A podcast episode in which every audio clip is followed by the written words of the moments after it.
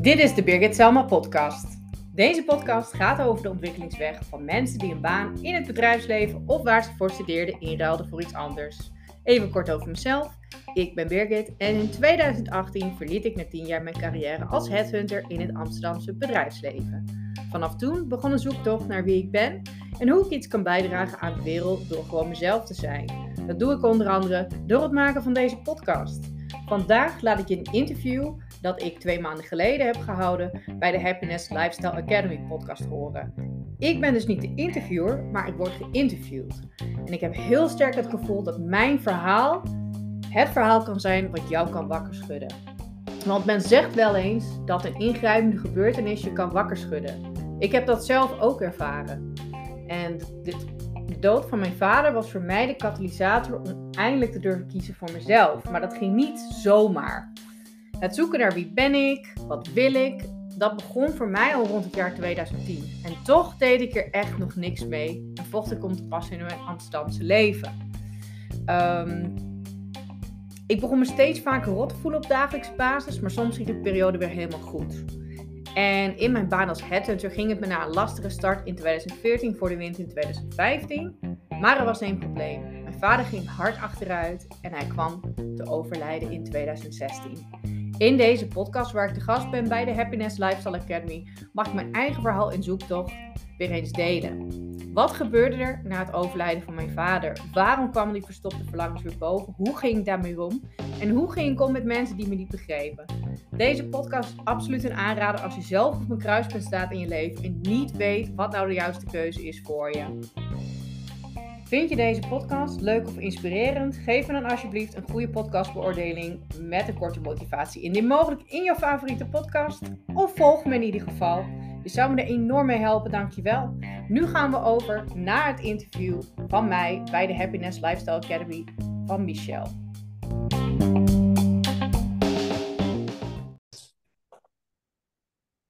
Ja, we zijn live, Birgit. Leuk. Hi, Michel. Welkom bij onze podcast. Dankjewel. Ja. Dankjewel. Leuk hier te zijn. Yes, super, super leuk dat je ook hier, uh, dat je hier bent, dat ik jou nu mag interviewen. Uh, voor de mensen die nog niet weten, die hier naar je luisteren of kijken, een paar weken geleden mocht ik bij Berit in de podcast komen. Was super leuk, was eindelijk mocht ik een keer mijn verhaal vertellen en daar heb ik ontzettend leuke reacties op gehad. Um, maar ja, ik, uh, heeft gewoon een heel erg inspirerend verhaal en die heeft ook gewoon leuk een mooi leven. En die is ook bezig met uh, aan de weg te timmeren om een mooiste leven te leiden. Dus we dachten van, hey, laten we ook eventjes de andere kant van, uh, van de medaille doen. En uh, eens even luisteren naar, naar, jouw verhaal natuurlijk. hoe jij ja, op dit moment jouw mooiste leven aan het leiden bent. En um, voordat ik jou dadelijk ga vragen om jij even voor te stellen. Ik begin mhm. altijd met de vraag van, oké, wat is, wat is bij iedereen vraag ik altijd, okay, hoe ziet het voor jou een geluksmomentje eruit? In Engels, je happiness moment. Ah, daar ben ik eigenlijk wel benieuwd naar. Oh, een geluksmoment. Oh, ik voel me sowieso altijd heel erg gelukkig als ik, als ik aan het reizen ben, bij de zee ben.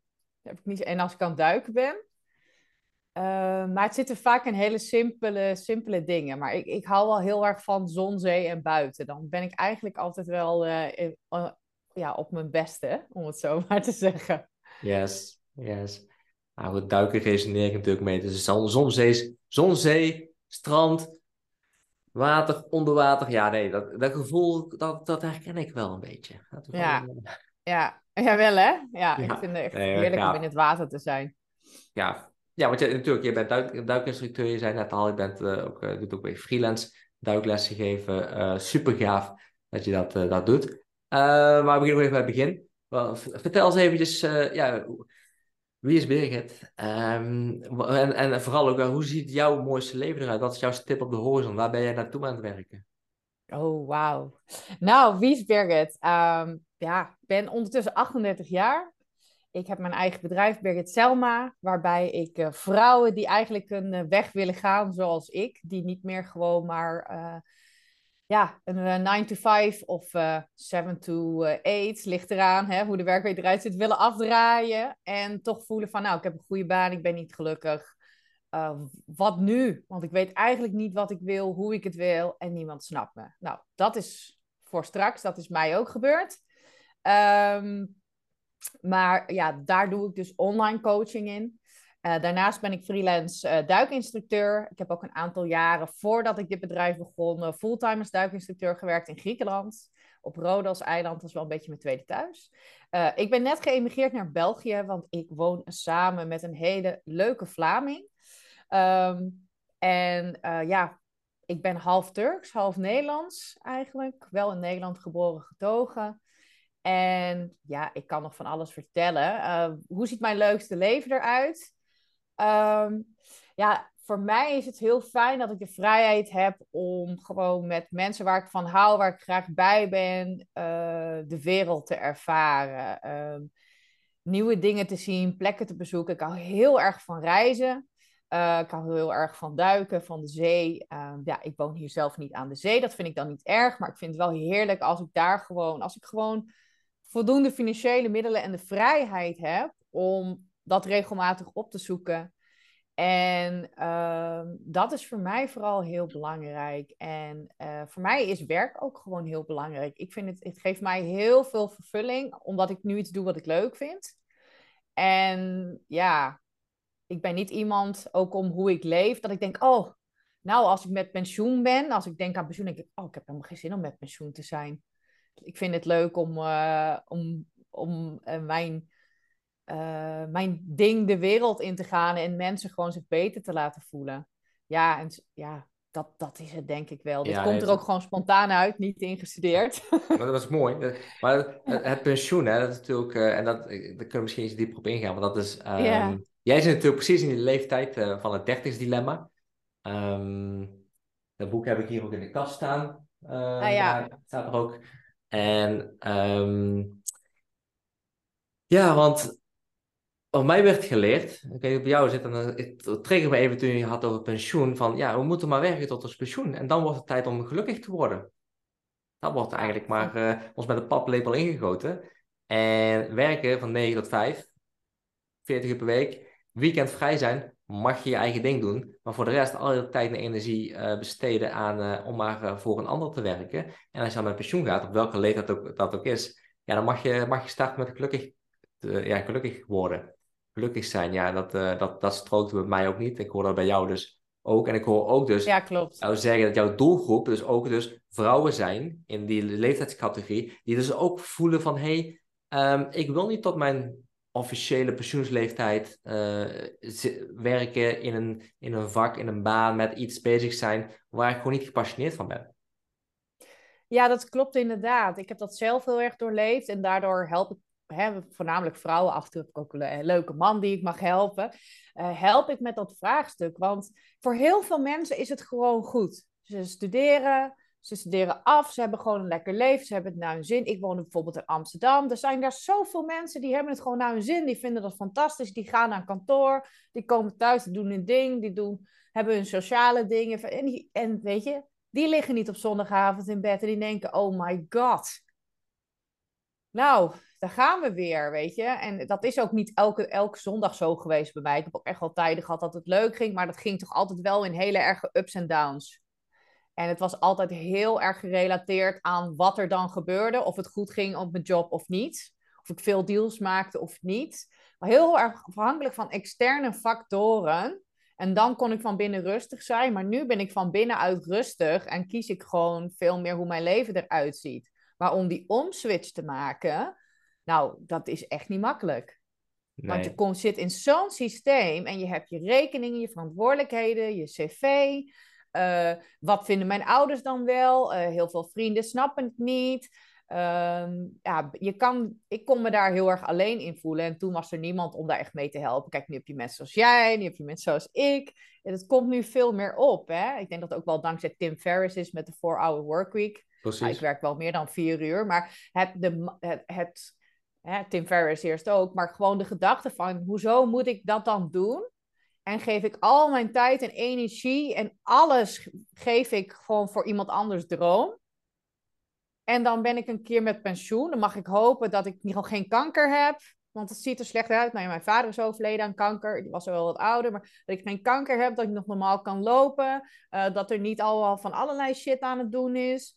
Dus ik moet wachten tot dan, terwijl ik dan waarschijnlijk niet meer in mijn beste gezondheid ben. Zeker niet als ik zo leef. Ik, ik kom daar gewoon niet bij. Ik snap ja, want, dat want dat, dat, is ook, hè, de, de, de manier waarop je leeft, of wordt geleefd, draagt natuurlijk niet bij aan, aan gezond ouder worden. Dus het... Helemaal niet, want je maakt jezelf gewoon doodongelukkig, moe en ziek. Ja.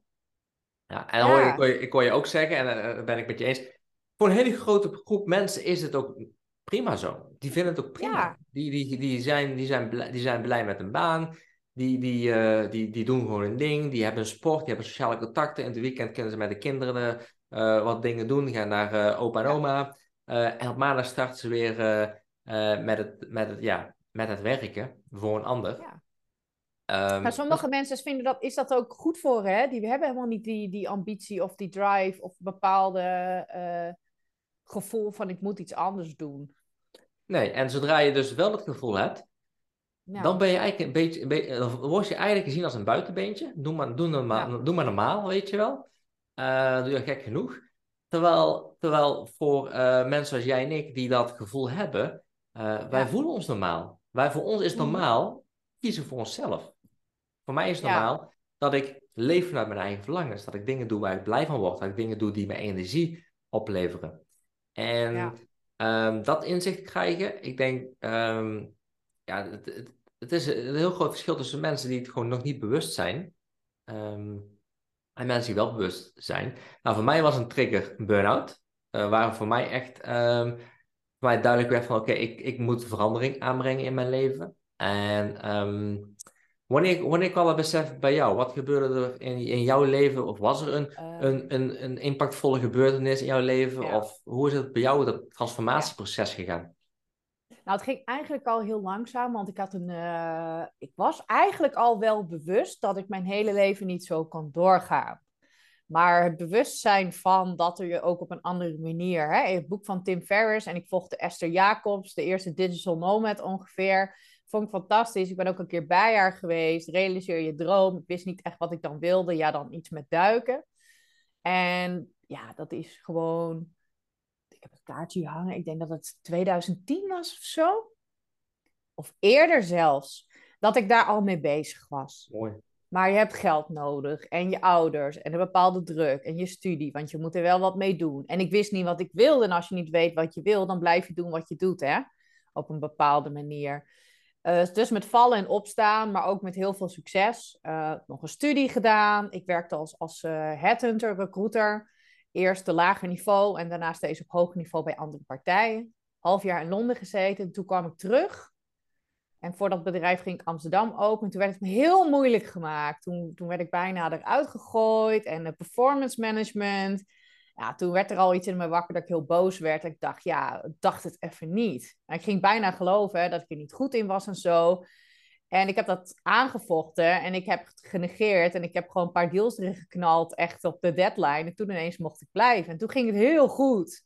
Toen dacht ik, oh, het is wel mijn pad. Dus toen ben ik even van dat gevoel weggegaan.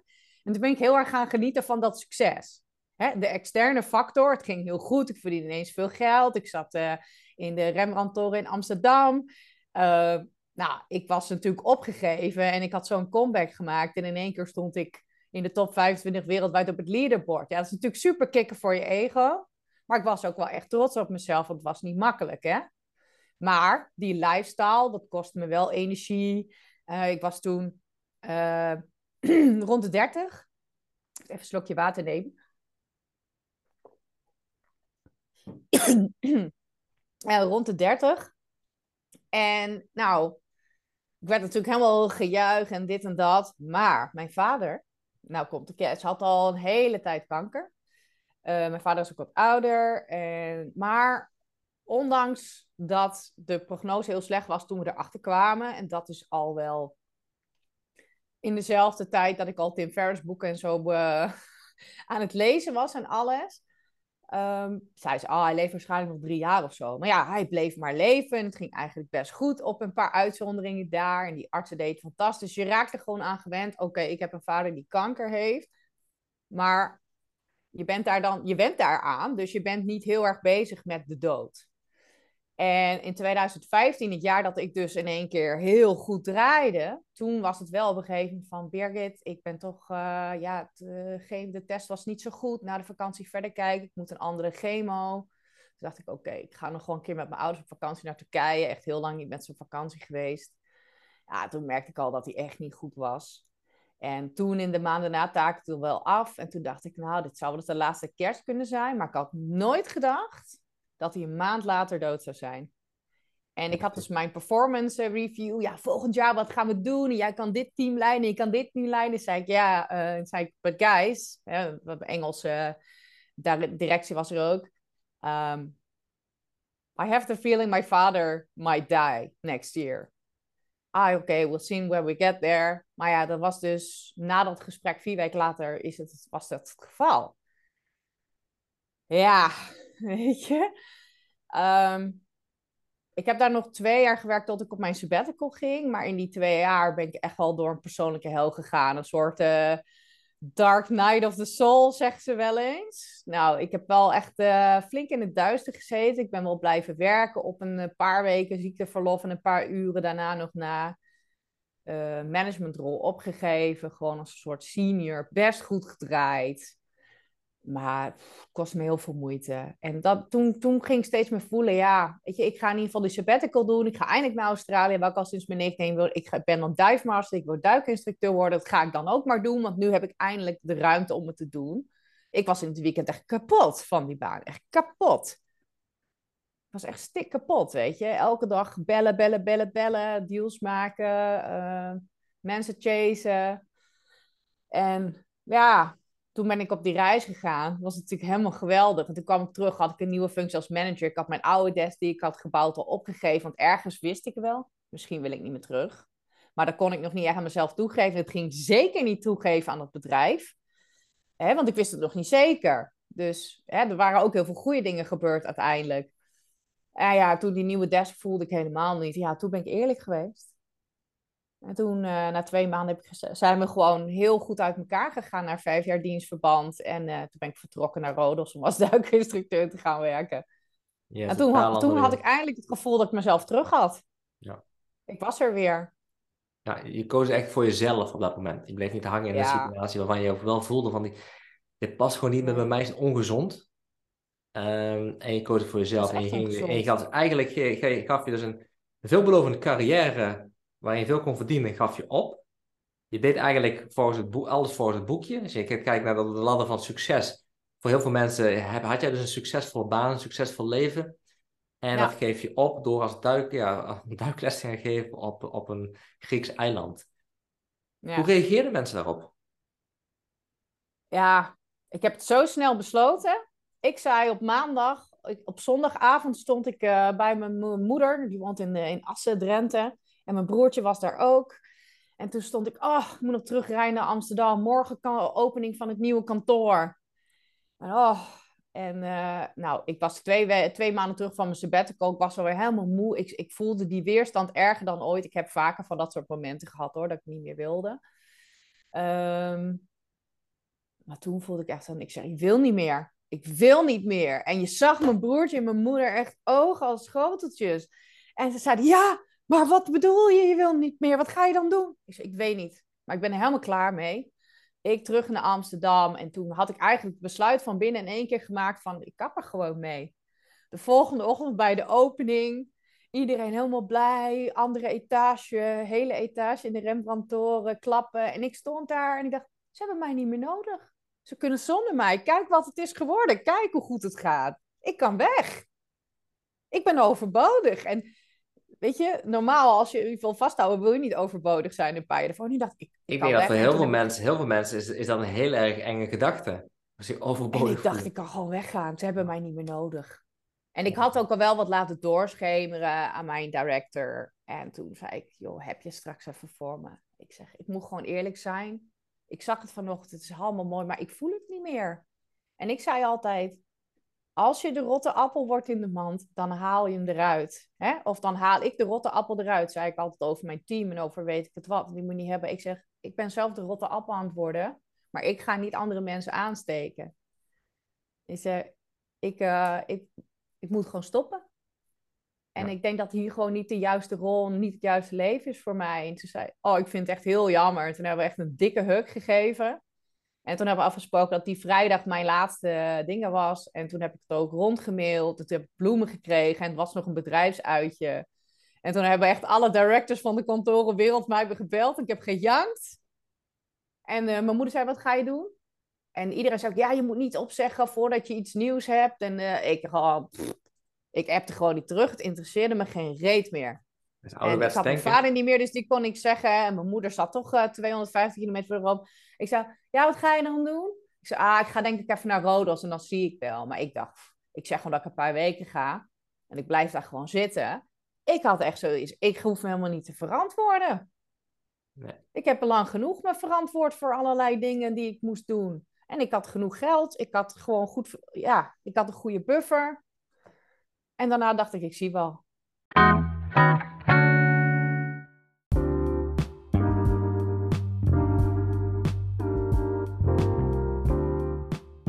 Heb jij een goede baan, maar voel je ondanks dat niet gelukkig? Kom je er maar niet uit wat je dan wel zou doen, hoe je het zou doen, wat je wil, wat je niet meer wil? En kun je wel wat hulp gebruiken bij het doorhakken van de knopen? Is het tijd voor jou om dat te doen? Maak dan gebruik van het gratis adviesgesprek met mij. Hoe maak je de afspraak? Ga naar birgitselma.com, ga naar aanbod en daaronder zie je een gratis adviesgesprek. Ik kijk ernaar uit om te horen wat je bezighoudt en hoe ik jou kan helpen. Tot dan!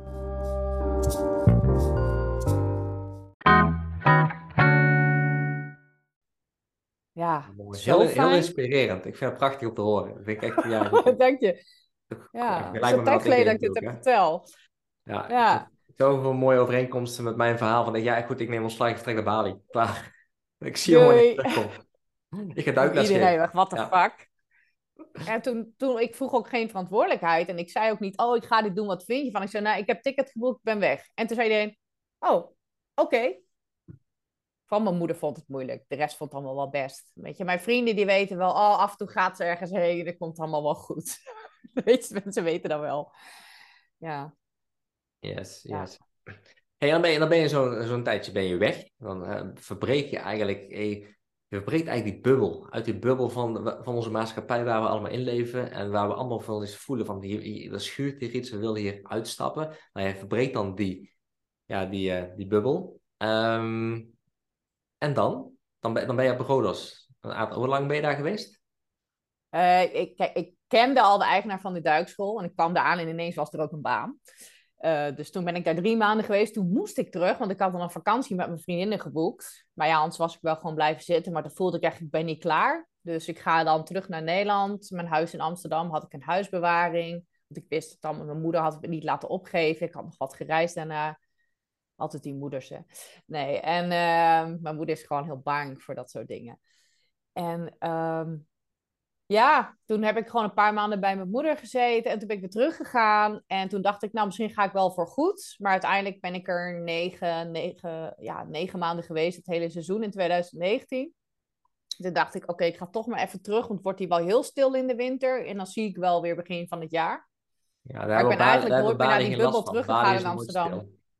Nee, maar je hebt daar heel erg die seizoenen. Ja. Dus eh, dit is helemaal gekkenhuis of het is echt eh, dood. Nou, ik ben niet heel goed voor echt helemaal niks te doen. Toen werd ik wel een beetje eenzaam. En ik had dan wel vrienden en dingen en zo. Maar ja, dan heb je ineens geen werk, hè, wat je elke dag doet. Dus ehm, ja, ja, toen kwam natuurlijk dat uh, corona-gedoe allemaal. Dus ja, toen ging het leven anders. Yes. En, en, en wanneer had jij dan op een gegeven moment zo'n eh, het besef, of in ieder geval, eh, ehm, wanneer kwamen de ideeën op het pad dat jij wist van, oké, dit wordt mijn missie in het leven, dit wil ik gaan doen, ik wil vrouwen gaan helpen, eh, die dus door hetzelfde proces gaan als, zijn, gaan als Mhm. ik heb gedaan, die last hebben, Ja. of die het moeilijk vinden om dat bijvoorbeeld te communiceren, die last hebben van een, een omgeving die daar misschien geen begrip voor heeft, of ze begrijpen het niet, et cetera. Nou, jij, jij bent er doorheen gegaan. Hoe is, hoe is dat Ja. zich gaan ontwikkelen? Nou, eigenlijk op Rodos al. Ik, ik eh, weet je wat, soms dan zat ik niet op de boot, zeker in 2018. Ik was de laatste in het team, ik kende niet alle duiken, ik was later gekomen. nou ja, dat soort dingen. In 2019 heb ik nog zes. Ik ben af en toe, ja, ik ben af en toe een beetje wild. Dus ik had in 2019 zes weken mijn knie open, dus ik mocht het water niet in. Dus ja, dan zat ik af en toe in het haventje, zat ik in die kiosk om mensen info te geven over duiken. Wat dus betekent dat je soms drie keer per dag met iemand praat en voor de rest zat je daar in je eentje in de haven, weg te Iedereen loopt langs je. En wat ga je dan doen? Podcast luisteren. Uh, dus ik luister veel podcasts van uh, Michael Pilagic. Ik begon, uh, nou ja, in 2019 van David Pieter Supernova podcast. En je hebt, als je je echt helemaal dood verveelt... en alles, je bent weg uit die bubbel, je hoeft niks, je zit daar toch... Nou, dan word je creatief, hè? Dan voel je je verlangens, dan voel, voel je... Ja, ja, ik vind het duiken wel gaaf, maar in de winter kan ik niet doen. Ik was ook heel erg bezig met ik wil daar blijven. Dus ik heb, ik heb een internetjob nodig. Ik heb ook altijd gevoeld, ik wil iets online doen, iets schaalbaar. Dat vond ik ook interessant, die ideeën van Tim Ferriss. Um, ik wil kunnen zijn waar ik maar ben, want ik wil vrij zijn. Dus ik heb ook heel erg gekeken naar wat, wat zijn mijn arbeidsvoorwaarden als ik iets voor mezelf zou starten. Wat vind ik belangrijk? Het precieze van wie wil ik dan helpen en waarmee vond ik heel moeilijk om te definiëren. Daar heb ik het langst over gedaan. En dat is echt al een zoektocht geweest tot, uh, tot vorig jaar wel. Maar langzaam kristalliseert dat uit. En daar kom je alleen maar achter door gewoon te beginnen. Maar ik, eh, ik heb dat idee al gekregen toen ik uh, in 2019 via Malta op weg terug was naar Nederland. Toen heb ik daar best wel wat discussies gehad met iemand die wilde dat ik naar Malta kwam en voor hem kan werken. En nou, dat was aan de ene kant heel irritant. Maar aan de andere kant gaf hij mij een soort van idee van... oh, je wilt dus eigenlijk andere vrouwen helpen om ook de stap te wagen, om iets te doen. En toen, toen zei ik, ja, bedankt, dat is het idee. En met dat idee ben ik eigenlijk op gaan broeden. En dat, dat is uiteindelijk uitgemond in ja, wat ik nu doe. Ja. Mooi. Mooi. Ja, ja dus, uh, zo, dat is het proces. Ik herken het proces echt super. Ja. Um, ik, ja, dat is een mooie overeenkomsten die, die wij hebben. Het is inderdaad heel erg saai. Als, alleen maar, als je in de kiosk zit en je praat met vier, vijf keer met mensen die iedere keer informatie komen vragen, maar geen, niet de knoop doorhakken, bij de buren gaan kijken. Of nog toch, wel goed. Ik ben nog altijd de beste. Toch 3 euro goedkoper kunnen krijgen, weet je wel. Ja. dat soort dingen, dat is zo vermoeiend. en saai. Ja, nou, ja. ja, ik vond vooral dat er niet veel mensen kwamen. Maar goed, als je nu nog steeds vraagt van mijn Griekse baan, welke persoon heeft de meeste tickets verkocht in die freaking kiosk, ben ik dat. Gewoon qua ratio, hoeveel je er zit en wat je verkoopt. Ik verkoop altijd het meest. Ja, maar goed, dat, dat bleek uit, uit, je ja, corporate business, uit je bedrijfsleven waar je ja. uit bent gekomen. Ja, dan goed, dan was je, je was er goed in. Je bent goed in verkopen, dus dat is gewoon prima. Ja, dat heb eigenschap. ik gedaan. Plus ik ben duikinstructeur. Dus weet je, ik ben niet iemand die daar zit die zelf niet duikt. Dus ik kan natuurlijk ook precies vertellen... oh, je gaat dat zien en dat gaan we doen. En uh, ja. ja. Ja, nee, dat was dus, inderdaad... Uh, ik, ja, goed. Ik, heb, ik, heb ik, vind, ik vond het een mooie tijd. Uh, maar net als jij, ik, ehm, ik wil ook graag iets schaalbaars mensen helpen... iets online ja. kunnen doen, zodat ik niet op één vaste plek zat. Dus dat is ja, zitten, leuk. ja. Leuk. Ja, ik herkende um, ook wat jij zei trouwens in, in de podcast met mij. Dat wou ik nog heel, mag ik dat even toevoegen? Ik vond het heel mooi dat jij zei, ik besefte toen, die mensen zitten hier ook vast al werken ze voor een duikschool. Ik had dus precies dat besef op Rodos.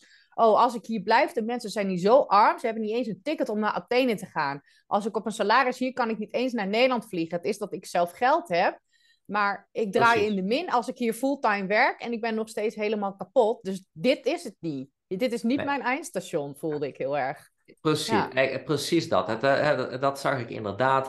Um, ja. uh, niet zozeer niet alleen financieel gezien. want ik, ik ben daarnaast, daarnaast ging ik dus wel al online iets opzetten. Dus, maar het was vooral ja. um, vanuit, vanuit je verlangens, vanuit je visie. Mensen, ik zag mensen vastlopen in het leven. Ze interesseerden zich niks, niks meer. Ze waren westerlingen die voor duikscholen werkten of yoga-instructeur waren.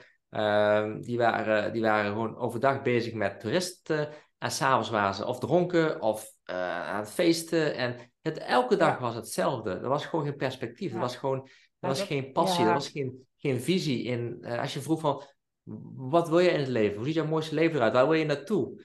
Ja, niemand kon daar antwoord op geven. Iedereen had zoiets van, dit, is, dit, dit is het. Ik heb toch een mooi leven. Ik heb toch de mooiste Instagram plaatjes. Weet je wel, iedereen is jaloers op mij, want ik werk op een eiland. ja. Ja, nee, Nou ja, als dat goed is, is dat goed. Maar meestal komen ze op een gegeven moment wel achter dat het heel oppervlakkig is. Kijk, ik had dan het geluk. Ik was eigenlijk bijna de enige buitenlander. Tuurlijk, in het hoogseizoen, maar daarbuiten. En ik was er al langer. En ik had Griekse vrienden. Griekse mensen. Ik werkte voor een Griekse baas, weet je wel. Ik was de, de wildcard, om het zo maar te ze- zeggen. Maar ja, zij hadden dan nog wel familie of dingen te doen in de winter. En dan werd het rustiger. Natuurlijk werd ik wel eens ergens voor uitgenodigd. Maar ja, toen werd het toch best, werd het toch wel heel stil en heel rustig. Maar ik ken, ik, ja, weet je, als ik daar rondloop in Rodelstad, dan kent iedereen mij wel. Dat is gewoon zo. Alleen om echt, een, echt in die inner cirkel te komen, plus dat mensen daar, eilanders, ja, het gaat zes maanden dicht, die doen ook niks. En die hebben, zijn heel, helemaal niet geïnspireerd. Die werken zich in de zomer kapot en in de winter, ja, kwaliteit van leven is niet zo hoog. En zij hebben een beetje hetzelfde als als je ze vraagt wat zou je dan willen, ja, maar dat kan gewoon niet en dit is het gewoon. Ja. Snap je? Die gaan niet, die gaan niet de extra mile om echt iets van zichzelf te maken. Dat, dat, dat uh, bewustzijn is daar niet. Nee, dus ze hebben een simpeler leven, wat heel mooi kan zijn. Ja, um, maar, dat ja, is maar niet ze waren iedereen. niet echt gelukkig. Nou, maar ze waren ja, niet uh, echt gelukkig. Dat, Nee, nee, nee, ze waren niet tevreden eigenlijk. Nee, Ja. nee. Ehm, en wat ik zelf zie is van, ik ben, ik, ben, ik ben best ambitieus, maar die ambitie die wil ik niet laten zien binnen een 9 tot 5 systeem zoals we dat in Nederland hebben. Niet Mm, volgens ja. wat andere mensen, mijn vrienden, familie, oud-collega's denken van zo moet het. Ehm, maar die ambitie en die drive die ik bij jou ook heel erg goed zie en, en ja. die drive inzetten om de wereld een stukje beter te maken, ik denk dat eh, dat is gewoon prachtig om te doen. Daar, daar geniet ik zelf heel erg van. En ik zie dat Ja, jij ook. van geniet. ja. En ehm nou, helpen, helpen natuurlijk, eh, de mensen die wij helpen, eh er zijn ongeveer dezelfde eh, doelgroep. Mensen die dus dit vastlopen in de baan, die een beetje dat besef hebben van ik wil meer, maar hoe moet ik dat gaan aanpakken? Hoe moet ik dat ja. hoe moet ik met mijn, met mijn inner circle dat gaan vertellen? Want ja, dit- ik ga iets out of the box doen. Of, eh, of in ieder geval, dat gevoel heb ik dat ik iets out, out of the box moet gaan doen. Maar hoe ga ik dat vertellen? Hoe ga ik mensen vertellen dat ik ja, hier niet gelukkig ben, dat ik iets anders wil? Ja, Ehm, eigenlijk gewoon niet. Je moet ze gewoon negeren en gaan. maar dat, negeren en gewoon, gewoon je- doen. dat is in het Ja. begin heel moeilijk.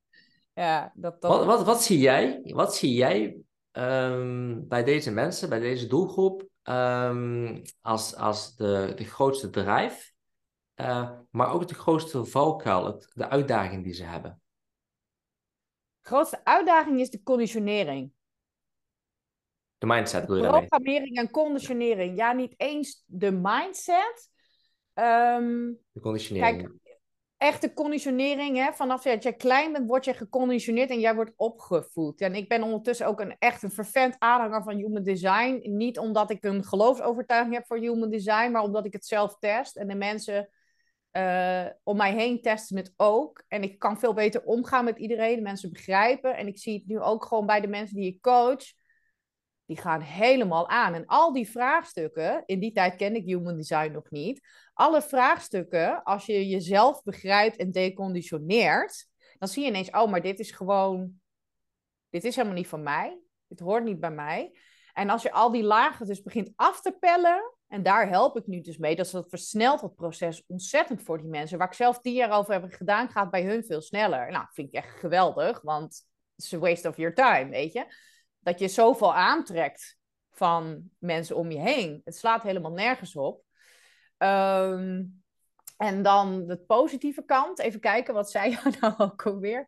Wat is het Wat is drijf? de- Wat, is, wat, wat drijft eh, de Ze mensen bij willen ergens... Ze missen een purpose. Ze missen een vervulling. Ze missen... ehm, en ik begrijp nu ook waarom ik dat zeg. Ze, ze, willen, ze hebben een hele sterke behoefte om echt zichzelf te zijn. Al weten ze nog niet eens helemaal wie die is. Ze voelen dat het niet klopt. Ja, Jij voelde ook dat het niet klopt. Hoe dan wel, weet ik veel. Wist je niet. Maar je voelde, dit is niet mijn pad. Nee. Maar wat het wel is, weet ik niet. En dan is het, en dan is het een beetje, Ja. beetje eh, voor mij was het in eerste instantie een beetje van, dan ga je zoeken, dan ga je boeken lezen van Tim Ferriss of, of eh, Think and Grow. Rich, eh Michael Pilatschik volgen, volgen, jouw podcast Ja. volgen, mijn podcast volgen, David's podcast volgen. Dan ga je met zulke dingen doen, maar in het begin merk ik dan nog wel, dan is het nog een beetje allemaal geheimzinnig. Dan moet je dat doen. Je moet een beetje onder de radar blijven, want wat, Ja, ja, ja, ja. wat Dat mensen wel niet denken als jij je in ieder geval dat soort dingen bezig bezighoudt, hè? Ik zat altijd stiekem al, ik was al uh, bezig op de tip van Esther Jacobs al jarenlang om een digitaal archief in Evernote aan te leggen. Nog steeds super blij mee, weet je, want de papierwinkel dat scheelt en je hebt altijd alles bij je, want ooit ga ik weg. Het heeft nog vijf jaar geduurd voordat ik echt wegging, maar ooit ga ik. Mooi tip, goeie tip, ja ja, weet je, huurcontracten, uh, oude papieren van je verzekeringen, weet ik het wat. Ja, soms heb je het nog nodig, maar het hoeft niet in een kast in een la te liggen. Dus ik begon al de boel op te ruimen en te minimaliseren, dat het makkelijker was om mijn biezen te pakken. Dat is een jarenlang proces geweest, maar ik genoot daarvan. Maar ik deed gewoon lekker een beetje sneaky, inderdaad. Ja, want je, bent, je, bent een beetje, je bent een beetje voorzichtig om te kijken van, ja, wat vindt de buitenwereld daarvan? Hè? En, ja. ja. Ja, vooral omdat je nog niet weet wat je wel wil. En het is altijd zo irritant dat mensen dan meteen willen weten wat je wel wil. Maar je kunt niet weten wat je wel wil als je nog niet goed weet wat je niet wil. Nee, dat klopt. Want, dat, dat is het probleem. Want dan, dan, word, dan, wordt, dan wordt het een beetje afgeschoten. Als je niet weet, als je zegt van ik wil iets anders, maar je weet niet wat. Ja, dan kun je beter blijven doen wat je altijd deed. Ja, maar dat is het probleem. Het is veilig. Het dat is, het probleem. Maar je, ja, want dan kom je nooit op een nieuwe. Nou ja, jij zei laatst ook de wetenschappelijke manier en de spirituele. Hoe dan ook, als je blijft doen wat je altijd deed, krijg je wat je altijd kreeg. En je maakt geen nieuwe verbindingen aan, je doet geen nieuwe inspiratie op. En je kan erover nadenken, maar nadenken doe je alleen maar over informatie die je hebt. Het punt is dat je iets wil wat je niet hebt en wat je niet weet. Dus het heeft geen zin om na te denken. Weet je, je moet het gaan voelen. Ja. Dus ja, ja ik, dus ik, ik, ik leg dat, werkt, ik leg dat oh, inderdaad uit, ja. ja. Wat zei je? Ik leg dat inderdaad uit in een podcast met jou, de vorige podcast, inderdaad over. Ja. ja je, je, moet anders gaan leren denken. En anders gaan leren denken doe je dus door, door of te manifesteren of door echt andere gewoontes aan te leren. En dat kan allebei. Je kan spiritueel, je kunt dingen manifesteren, visualiseren. Of je kunt gewoon je uh, uh, wetenschappelijk uh, andere ja, um, banen gaan aanleggen in je hersenen. Zodat je dus andere, ja, neurologische banen, als je die aanpast. Met NLP bijvoorbeeld. Of, ja, of meditaties. Ja. dat is zo belangrijk. Ik heb er altijd simpeler ja, klopt. En ik heb er nog een hele andere. Mijn methodiek was meer: ik ga gewoon op reis naar het buitenland. Ik laat de boel even achter. Want als ik afstand heb en nieuwe ervaring heb, dan leer ik mezelf kennen. En ja, maar dan zeggen mensen, dan zeggen de critici, de critici om je heen zeggen dan. Ja, maar ook al ga je, ga je naar het buitenland, je neemt nog steeds je eigen shit mee, want je neemt, je neemt jezelf mee. Dus dat, gaat, dat lost niks op. Dat, dat kreeg ik Nou, vond ik wel. Ja, ja, daar ben ik het dus niet mee eens. Want als jij jezelf uit die conditionering haalt. Als je jezelf uit de omgeving haalt van mensen waar jij je wat van aantrekt. En als je die niet hebt om je heen, dan kun jij eindelijk eens gewoon even tot jezelf komen. Want continu komt het verhaal van hoe je moet gedragen in Nederland of waar je dan ook maar woont. Het verhaal hoe jij je moet gedragen in je familie. Wat jouw vrienden van je verwachten. Als jij er gewoon niet bent en niet op die verjaardag komt en niet naar je kantoor hoeft en gewoon eens compleet iets anders doet, lekker oncomfortabel, dan leer jij wie jij echt bent. Ja. En als je eens eventjes stierlijk mag vervelen omdat je niks moet of omdat je helemaal alleen bent, soms zo alleen dat je echt denkt, wat moet ik? Toen dacht ik, nou, ik ben eigenlijk hartstikke leuk. Er is helemaal niks mis met mij. Hoezo? Ik ga me wel schuldig voelen als ik niks doe. En ook conditionering. Ja, dat is hartstikke conditionering. Dat is ontzettend. Ik heb het ook heel lang gehad.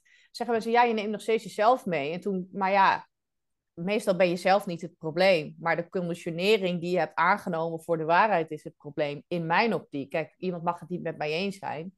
Ga lekker de hele dag op kantoor blijven nadenken over wat je dan wel wil. Ik kan je één ding vertellen. Over acht jaar ben je nog steeds aan het doen wat je nu doet. Want je zet gewoon geen stap. Het maakt uiteindelijk niet zoveel uit wat je doet. Maar ga iets anders doen. Verander iets. Ja, nee, ik ben het met je eens. En als het niet goed is, dan kom je er vanzelf al achter. Ja. Ah, lekker, lekker, die, lekker die drijf van je, Birgit.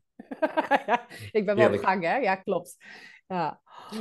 Nee, maar ik, ik, ik, ik, raad mensen echt van aan om dit echt uh, van harte te nemen en uh, zich echt te absorberen. Van, goh, kijk naar van wat zijn, mijn, wat zijn je conditioneringen? Wat zijn, wat zijn die oude overtuigingen, die verhalen die je zelf hebt aangeleerd, die je niet ja. meer dienen, die niet helpen om die betere versie van jezelf te worden? En ja. um, wat daarnaast dus heel erg belangrijk is, is dus ja, weten wat die conditioneringen zijn. Maar ik vind altijd van, het is ook belangrijk dus dat je die stip op die horizon weet. Van, waar gaat die focus op? Waar wil je naartoe? Want anders, als je, als je niet die focus hebt op iets mooiers, op iets beters, mm -hmm. dan is de kans ook heel groot dat je dus blijft zitten in een situatie die, die je vertrouwd voelt. Dan hebben we, komen we terug op veiligheid. Ja, maar dat is het dus. En dat houdt mensen tegen. Dat is de gouden kooi. Hè? Dat is de gouden kooi van, oh, ik heb goed salaris, mijn pensioen is geregeld, ik heb alles goed van elkaar, dak boven mijn hoofd, genoeg te eten en zo. Maar het is zo'n meh. Het is een soort leegte. En nou, ik snap nu waarom ik nooit precies heel, heel exact kon manifesteren, zoals jij dat wel doet. Maar dat heeft ook met je pijltjes naast je hoofd in human design en hoe je brein werkt. Ik doe uh, indirect manifestation. Dus ik, moet, ik, moet een, ik zoek een gevoel en daar hoort een vaag plaatje bij, maar ik schrijf het dus nooit helemaal uit. Maar ik manifesteer het op het gevoel wat ik wil hebben als ik het bereikt heb. En dan komt het dus. Maar vroeger ging dat helemaal precies uitschrijven. Oké, okay, doet ook goed. Maar voor mij is dat heel moeilijk. En ik ben er nu achter, oh, ik hoef het niet eens zo precies te doen. Als ik ongeveer een idee heb en vooral het gevoel erbij, dan komt het. En vaak beter, dat kon ik niet eens bedenken. Maar zo werkt het voor mij. En dat is voor, ja, weet je. Voor mij is dat ook, dat is voor mij, dat is voor mij ook manifesteren. Op, ja. de, de emotie ja, eh, niet, niet zozeer het helemaal uittekenen of visualiseren, maar de emotie erbij, mm. die heel erg jezelf eigen maken. Maar hoe voel ik me als ik dit heb, als ik hier sta? dat, zo heb ik dat dus in, zo doe ik het altijd. Hoe ga ik me voelen als ik dus dat, op die woning, die woning heb? Hoe ga ik me voelen? Maar bij mij is het nog andersom. Ik wil me op die manier voelen en breng mij wat er, wat er dan bij hoort. Ah, Jij kan nog heel specifiek de woning zien. Ja, ik heb geen idee, weet je. Ik, ik heb me zo gevoeld terwijl ik in een krot van een huis woonde waar alles kapot was. En ik voelde me echt geweldig. Ja. Maar het is een gevoel wat ik dan heb ergens of zo. Dus yes. ja. ja. Maar ik snap heel goed wat jij bedoelt. Zo heb ik het ook lang gehad hoor. Daar ben ik ook ver mee gekomen. Maar nu heb ik dus geleerd, ah, vandaar dat het bij mij een beetje blurry is. Maar dat is gewoon uh, mijn brein werkt of zo. Ja, ja, het hoe loslaten, dat vind ik wel belangrijk. gewoon wat wat wil ik voelen? Wat wil ik bereiken? Wat? En dat hoe? Dat komt wel. Dat komt, Echt soms bizar snel. Nou ja, jouw verhaal is natuurlijk... En, en, op, en op een manier die je niet had verwacht. En dat is het mooie ervan. Dat is het leuke ervan. Ja, ja. dan kan het leven je ook weer eens verrassen, weet je. Als je elke dag hetzelfde doet en je riedeltje afdraait... en op vrijdagavond helemaal stik kapot op de bank stort... nadat je een paar borrels te veel hebt... en dan de halve zaterdag er niet vooruit komt... zoals mijn weekend altijd en dan op zondag was je er een beetje, ging wat doen. En dan was dat, gadverdamme, al was het alweer maandag. Ja, weet je. Ja, dan verrast het leven je niet zo vaak. Want je bent er eigenlijk te moe voor. En je kan het helemaal niet... Je bent helemaal niet open om verrast te worden. Nee. Nee. Ja, ik vind het zo zonde. Ja. Hey, en en uh, dus, dus uh, die mensen dan, die, die, die in, ons, in die doelgroep vallen, um, die bij jou aankomen, hoe help jij hen? Wat, wat, wat, wat reik je hen aan? Hoe, wat, wat, wat, voor tips heb je? Ja. ja, ik ben wel vrij praktisch iemand. Dat is ook wel uh, waar mensen voor mij naartoe komen. Hè? Dus ik, ik deel deels vanuit mijn eigen ervaring in hoe ik het ben doorgegaan. Dat was zeker niet zonder slag of stoot. Uh, maar ik, ik ga altijd met iemand gewoon in gesprek. Ik doe dan een gratis adviesgesprek. En dan hoor ik gewoon, wat is de casus? De, de pijn is meestal, ik heb een goede baan, ben ik niet gelukkig. Misschien wil ik wel wat voor mezelf, misschien wil ik gewoon een andere baan. Het loopt gewoon niet helemaal lekker. Maar kom je niet uit wat ik wel wil. Oké. Afhankelijk van uh, ja, hoe, hoe groot de casus is. Hè? Of het alleen een andere baan is of een alles moet om. Ik, ik heb ook een klant, zij wil naar het buitenland, gaat de baan opzeggen. Uh, nou, die, zover was al gekomen aan de hand van mijn podcast. Maar ik help haar door dat hele proces in. Ook van hoe ga je met de mensen om je heen? Hoe doe je dat dan? Hoe vind je dan uit wat je wel moet? En wie ben ik? Want het gaat er eigenlijk om wie ben ik? Wat wil ik? Ja, en ik ben echt gaan werken met human design dus. Omdat dat dus die conditioneringen weghaalt. Dat je gaat kijken naar wie ben jij? Ga het maar testen. Ga maar experimenteren. Waar ben je geconditioneerd? Waar conditioneer je anderen? En nou, sinds ik dat dus erbij gebruik, hè, want ik heb daar zelf, ben ik daar echt ingedoken voor mijzelf, voor mijn eigen business heeft het en voor mijn leven heeft het heel veel betekend. Ik heb daar ook uh, van David uh, les in gehad, David Pieters, we hebben hem al een genoemd. Echt fantastisch. En ik ben zelf ook iemand, ja, ik heb, ik heb dan de onderzoeker in mijn, uh, ik ben een 5-1 voor de mensen die human design kennen. Um, dus ik ben heel praktisch, maar kan ook heel goed dingen uitzoeken en snel leren. Dus ik doe dat dan ook met mijn, met mijn klanten. En dat kan drie, vier maanden zijn, of het is zo'n zes, zeven maanden afhankelijk. Hè. Ik heb een kort en een lang traject. Maar ik heb dat dus niet helemaal uitgeschreven, omdat ik het één op één uh, wel op maat doe. Maar het is eigenlijk kort of lang. Want sommige dingen kan je heel snel. En uh, weet je, en het verschilt ook van de een kijk ik mee naar ook wel een andere baan. Wie ben ik en hoe kom ik dan in het vizier van die baan meer met mijn recruitment uh, ervaring? En voor die anderen kijk ik dus veel groter naar, oké, wat past bij jou? Wat hoort dan bij jou? Voel je dat zelf ook? Herken je dit? Uh, dit is waarom mensen bij jou kunnen komen. En dat kan je daar allemaal in zien. Het is echt ongelooflijk. Maar ik, ik moet gewoon zeggen, het klopt gewoon echt zo goed. Ik vind het echt bizar. Um, en ik zie gewoon de kwartjes tien keer zo snel vallen als met de oude coachtechnieken en de visualisaties alleen en dat soort dingen. Op een, dit is gewoon in de praktijk kun je meteen dingen veranderen. Er gebeurt, ik spreek ze dan om de week en in twee weken gebeurt er zoveel in dat proces. Ik vind dat echt gaaf. Ja, mooi. Ja, ik word daar echt blij van gewoon. Leuk, leuk. En wat, wat, zijn, wat zijn bijvoorbeeld praktische tips die je mensen geeft uh, als ze met het proces nou, gaan gaan? Ja, vooral dus ook om te gaan testen, om, om eens een keer iets anders te doen. En dan te kijken wat er gebeurt met jouw omgeving. Uh, stoppen met toestemming vragen. Maar kijk ook heel erg naar wat voor type zijn ze en hoe en wat. Hè, waar loop je nou zelf heel snel tegen de lamp? Uh, maar bij de dertigers, het dertigers dilemma, dat is wel een beetje mijn doelgroep natuurlijk. Die trekken zich ook gewoon heel veel aan van hun ouders, zoals ik ook deed. Hoe ga je daar dan mee om? Dus daar geef ik ook echt tips over. Van je, nou, je hoeft helemaal geen toestemming, je hoeft niet alles te delen. Je deelt gewoon, jij deelt gewoon mee dat je dat gaat doen. En daar staat een dikke punt achter. En je hoeft jezelf niet te verantwoorden. Je hoeft jezelf niet wat, te verantwoorden. Wat maakt, denk je, dat, dat uh, die, generatie die behoefte heeft van ik moet me verantwoorden? Ik, ik herken het namelijk zelf ook. Wat, is, uh, wat, ja, denk je dat ja, ik had het zelf ook. Um, ja, het is deels natuurlijk conditionering, maar we willen zo graag die goede zoon of dochter zijn. We willen zo graag, we willen liefde. En op het moment dat wij doen wat onze ouders willen, dan krijgen we liefde. Op het moment dat wij rebel zijn vroeger, dan kregen we straf. Ja, ja we blijven. het is eigenlijk heel simpel. We hoeven helemaal niet meer te doen wat onze ouders zeggen, want ze zijn al lang het huis uit. Maar we willen eigenlijk wel heel graag dat ze ons lief, leuk en aardig vinden. En met, altijd met ons eens zijn en staan te juichen. Maar geloof me, als jij ineens alles om, uh, overboord gooit. Ja, we hebben die studie voor je betaald en nu doe je er niks mee. En hoezo? En gooit alles weg. Weet je, ik heb dit vaak genoeg gehoord. Ja, moet je, moet, je, moet je sterk in je uh, schoenen staan om toch voor jezelf te kiezen. Ja, ik heb het eerst, uh, ik heb 50 keer ben ik toen teruggekrabbeld als ik zo'n wave had.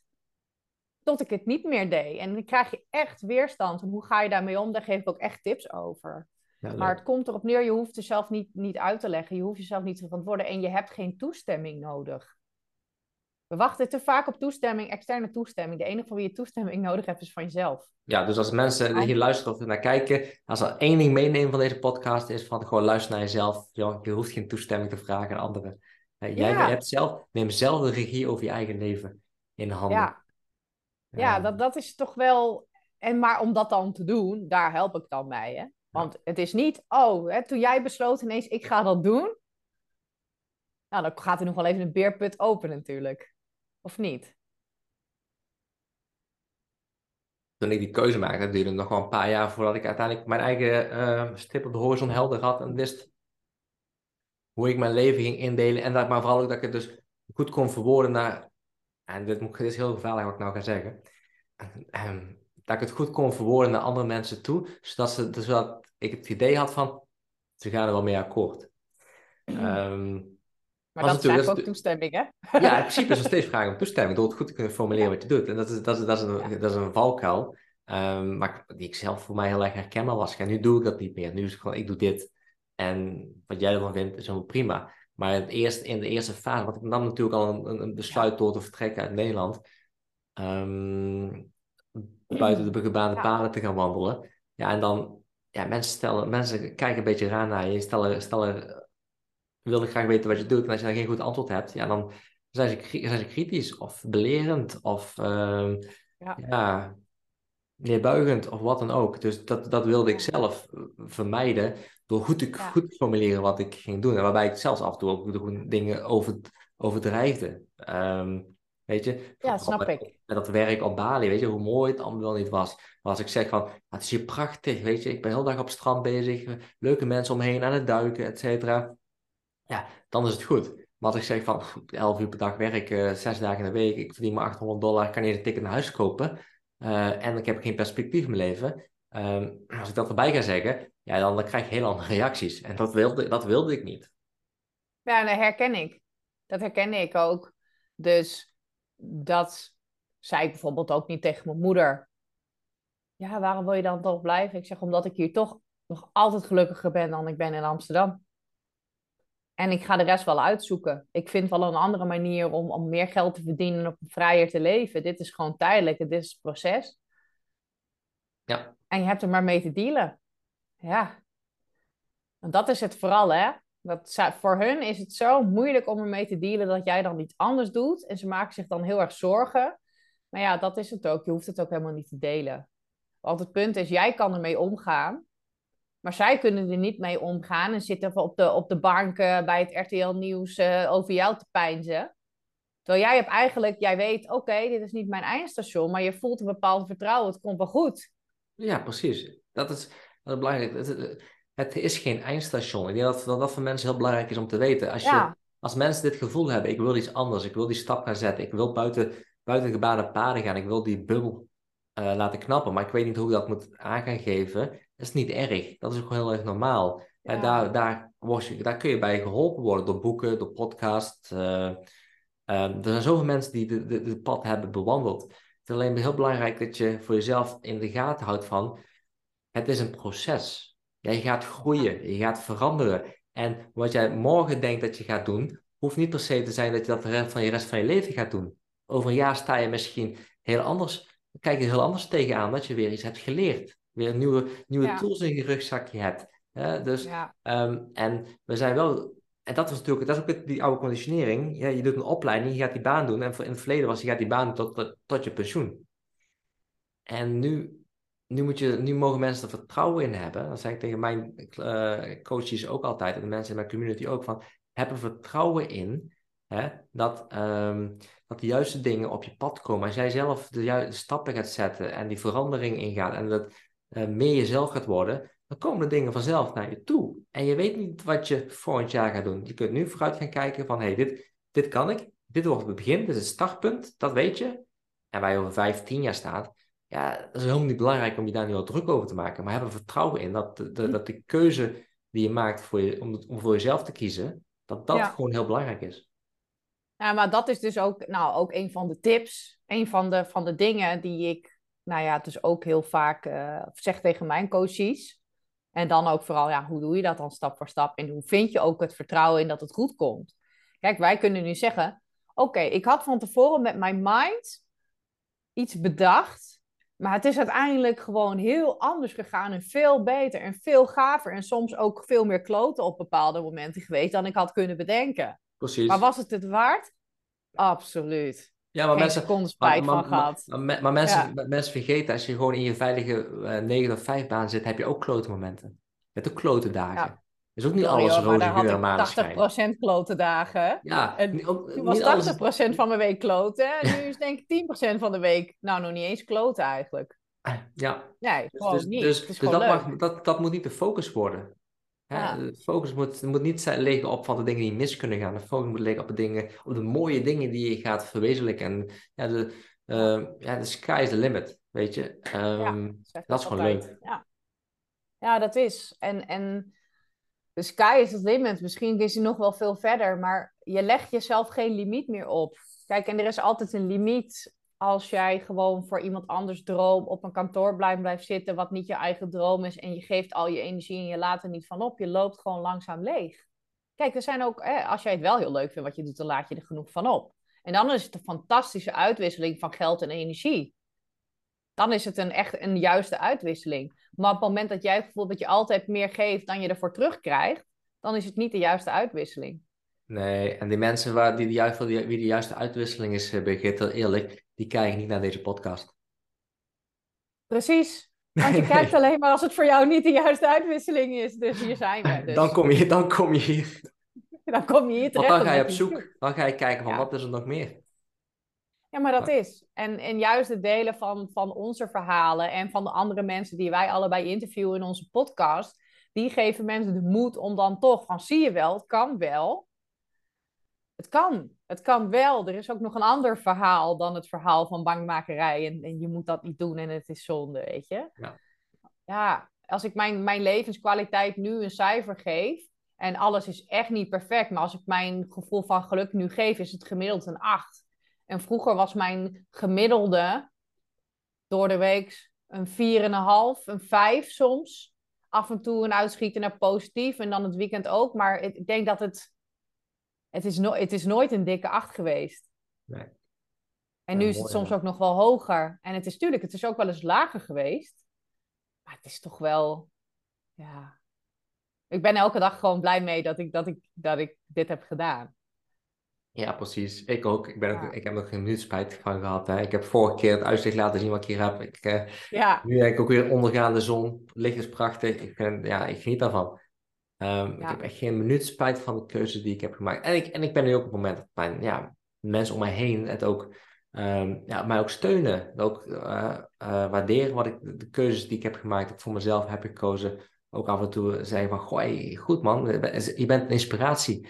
En um, ja, mijn ouders staan nu hier trouwens ook in Australië, dus dat is hartstikke leuk. En die staan er ook achter. Dus ja, ze draaien wel bij als ze het in het begin niet snappen. Ze draaien uiteindelijk altijd als bij. Als, bij, als ze zien dat jij gelukkig bent, want dat is het belangrijkste. Als ze zien dat, mijn vader zegt altijd, als jij maar gelukkig bent. Als ik zie dat jij gelukkig bent, dan is het goed voor mij. Dat wil je? toch voor je kind?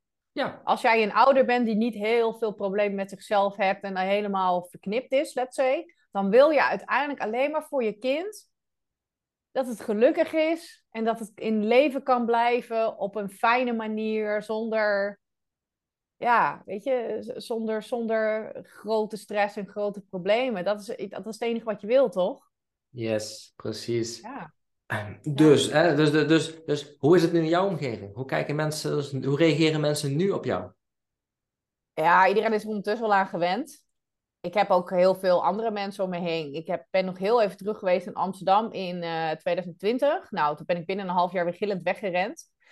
Uh, ik was er echt klaar mee. Ik had er niks meer mee. Ik had er niks te doen. Dus ik heb alle boel toen in opslag gegooid. Ik ben nog naar Rodos gegaan, 2,5 maand. En daarna heb ik een beetje gependeld en gekeken van hoe en wat. Ondertussen had ik ook al een, eh, een leuke relatie opgedaan. Dus met mijn, met mijn leuke Vlaming. En daar ben ik nu, uh, ja, daar woon ik nu in België bij. Had ik ook nooit kunnen bedenken. Maar het is zo leuk. En die, die vanaf het begin uh, zei hij altijd van... oké, ik zie wel echt dat het wat kan worden met je bedrijf. Ik, heb, ik geloof daar wel in, hè, want ik was toen echt nog wel met vallen en opstaan bezig, uh, twee jaar geleden. En uh, echt zoekende daarin. Toen was ik pas net een jaar bezig. En ondanks dat, hij heeft er altijd in geloofd en hij heeft me heel erg gesteund. Dus dat is heel gaaf. mijn moeder had heeft af en toe nog wel ja, dat ze even in de zorgen gaat, wat ze vroeger al heel erg kon doen. Maar ze ziet dat het nu gewoon eigenlijk heel goed gaat en steeds beter gaat. En dat ik blij ben en dat ik nu hier woon. En ja, ik weet je, ik, huil niet, ik bel niet meer huilend op elke paar maanden, wat ik vroeger altijd deed. Nou, elke paar maanden was het mis en dan zat ik jankend aan de telefoon omdat ik het niet meer zag zitten, het werk of de dingen, of ik wil misschien weg of ik wil iets anders. Zei moeder, wat wil je dan? Nou ja, dan die deksel weer op de pot. Ja, ik heb al een paar jaar niet meer, ik heb al vijf jaar lang niet meer jankend opgebeld dat ik uh, wil stoppen. Super, of dat ik niet meer wil. je bent iets aan het doen waar je zelf ja, helemaal achter staat. Je bent voor jezelf iets aan het ja. doen. Maar het was wel moeilijk hoor, want ik heb tussendoor ook nog wel bij haar gezeten. En dan af en toe komt ze en dan ja, maar moet je nou niet, zoek nou maar gewoon een baan. En uh, dus het is toch onzeker. Ik zeg, ja, maar ja, dan, dan geef ik het gewoon op. Ik zeg, uh, kijk, als het echt moet, dan, dan zoek ik wel een, een bijbaan. Maar ik ga gewoon door, want ik voel dat dit is wat ik moet doen. En ik stop gewoon niet dat het gelukt is. Nice. Ja. Ja, leuk. Ja, als je dat met jezelf niet, afspreekt, dan gaat het uiteindelijk lukken. Je stopt, ja, oké. Okay. Je, je zegt, je stopt niet dat het gelukt is. Het gaat uiteindelijk lukken. Wat gaat lukken? Dus als we nog even, we gaan zo, zo het gesprek afronden. Uh, maar ja. ik wil even weten van wat is dan die stip op de horizon voor jou? Hoe ziet jouw mooiste leven er dan uit? En hoe zie jij, hoe ziet, je, op persoonlijk vlak en op business vlak, zie jij jezelf groeien over de komende paar jaren? Voor de komende paar jaar, uh, ja, ik, ik, ik heb gewoon wel echt de ambitie om een bepaald klantentotaal te halen. Dat ik echt wel een uh, bepaald bedrag op mijn rekening heb. Waardoor ik ook de vrijheid voel hè, om de reis te maken. Maar ook voor privé. om mij, hè, ondanks mijn avontuurlijke bestaan, toch wat meer te kunnen gaan settelen. Ik wil ook nog wel graag een, een kindje. Heb ik ook niet voor altijd voor. Maar hè, daar vind ik het heel belangrijk dat mijn bedrijf goed draait. Dat ik ook de rust kan nemen om eruit te stappen en dat te doen. Hè. En dan moet ik ook stoppen met duiken, tijdelijk. Dus uh, dat is wel een dingetje. Ik vind het heel belangrijk om duikles te blijven geven. Ja, ik zou heel graag, naast dat we hier in België gewoon heel lekker wonen, ja, is mijn droom toch wel om ook een huisje in Griekenland erbij te hebben en daar deels te kunnen, kunnen zitten. Samen met mijn, uh, ja, met mijn vriend en uh, wie weet in de toekomst een gezin. En dat ik gewoon ja, uh, daar ook dingen kan organiseren of met mijn vrienden dat kan delen. Dat er geen limiet is op wat moet kunnen. Ehm, en ja, dat bij mij komen dingen ook gewoon spontaan. Weet je, als ik zin heb, inderdaad dat ik zeg, oh, ik zou graag naar Bali willen gaan, of ik zou graag daarheen willen gaan, dat ik dat gewoon kan doen. Dat is voor mij gewoon belangrijk en dat ik dat kan delen met mensen uh, om wie ik geef. En verder gewoon lekker niet zoveel aantrekken van de mensen die het allemaal maar niks vinden wat ik te zeggen heb. Ja, ja precies. gewoon. gewoon lekker je eigen leven leiden. Ja, en ik weet je, en ook met die klanten, weet je, ik wil ze niet alleen omdat dat leuk is voor mezelf een inkomen heb, maar omdat ik ook hun heel graag wil helpen om datzelfde gevoel te krijgen. En, en dat geluk te mogen ervaren in plaats van altijd maar die onrust en die onvrede en dat onzekere gevoel. Ja, um, ja dat, dat is wel mijn, mijn drijver. Dus, uh, maar ik heb niet precies, uh, precies uitgetekend. Uh, indirect manifestation. Helemaal goed. Helemaal ja. Nee, leuk. Nou, en op, en op korte termijn zou het mooi zijn als, je, als, als, uh, je mogen, als David en ik je mogen ontmoeten op Bali. En dan kunnen we daar Ja, het zou leuk zijn. Dat zou gaaf zijn. Ja, dat zou heel tof zijn om dat uh, dit na, najaar mee te maken. Maar er zit dus wel een, uh, zit dus wel een kans in. Yes. Zou cool zijn. Ja, leuk. Kijk er naar uit in ieder geval. Hey, um, ja, ik, vind, ik vond het echt leuk. leuk. Ik vind het leuk dat we, moeten gewoon vaker doen, zo'n zo'n gesprek samen voeren. Dus de tweede keer nou, voor de mensen die de eerste keer niet hebben gezien, ook zeker terugkijken. Um, was ook leuk. Gaan we nog iets, mee, gaan we nog iets meegeven? Gaan we nog ergens mee afsluiten? Um, ja. Het leven is veel te kort, al voelt het misschien lang. Het leven is veel te kort en dat ga je wel beseffen als bijvoorbeeld een van je ouders doodgaat, of er iemand heel erg ziek wordt, of je iemand verliest, of je een burn-out krijgt. En dan ga je ineens zien, oh, wat ben ik nou eigenlijk aan het doen? Wat ik je wil meegeven, ja, jou niet, Michel, want jij weet het al. Maar degene die luistert of kijkt, is van wacht daar nou niet op. Wacht daar nou niet op. En als je dit al voelt in jezelf, maak het dan gewoon urgenter. Want als je dan vijf jaar later terugkijkt, zoals wij dat nu doen, dan ben je blij dat je toen bent begonnen en niet drie jaar later. Snap je? Want dan kan je langer genieten van het positieve resultaat van de verandering. Dus begin gewoon vandaag. Doe iets. Het maakt niet uit dat je nog niet weet wat je wil. Dat komt wel. Begin maar gewoon met iets wat je wel weet en waar je gewoon van voelt: hé, hey, dat vind ik interessant. En volg dat maar gewoon. En dan zie je wel. Yes. Kijk vooral, of kijk vooral meer podcasts van Birgit en mij. dat, dat, dat ook. Ja, oké. Okay. Yes. hey, top. Hey, dankjewel. Uh, was leuk. Jij leuk. ook bedankt. Um, heel fijne dag daar nog in, uh, in Vlamingen. En uh, we spreken elkaar snel weer. Goed. Oké, okay, doei.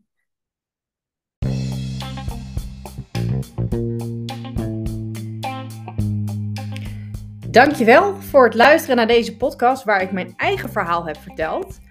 Ik ben heel benieuwd of het jou heeft geraakt en of het wat met je heeft gedaan. Um, ik hoop niet dat jij een, een dood of een erge situatie hoeft mee te maken voordat jij echt durft te kiezen voor jezelf.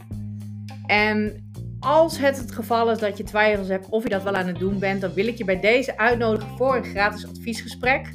De link staat in de show notes bij deze podcast. Je kan ook gaan naar birgitselma.com, naar aanbod en dan klik je op gratis adviesgesprek. Dan help ik jou graag een aantal knopen doorhakken, zodat jij kunt leven hoe jij wil en waar jij voor bedoeld bent. Dankjewel voor het luisteren. Tot de volgende podcast.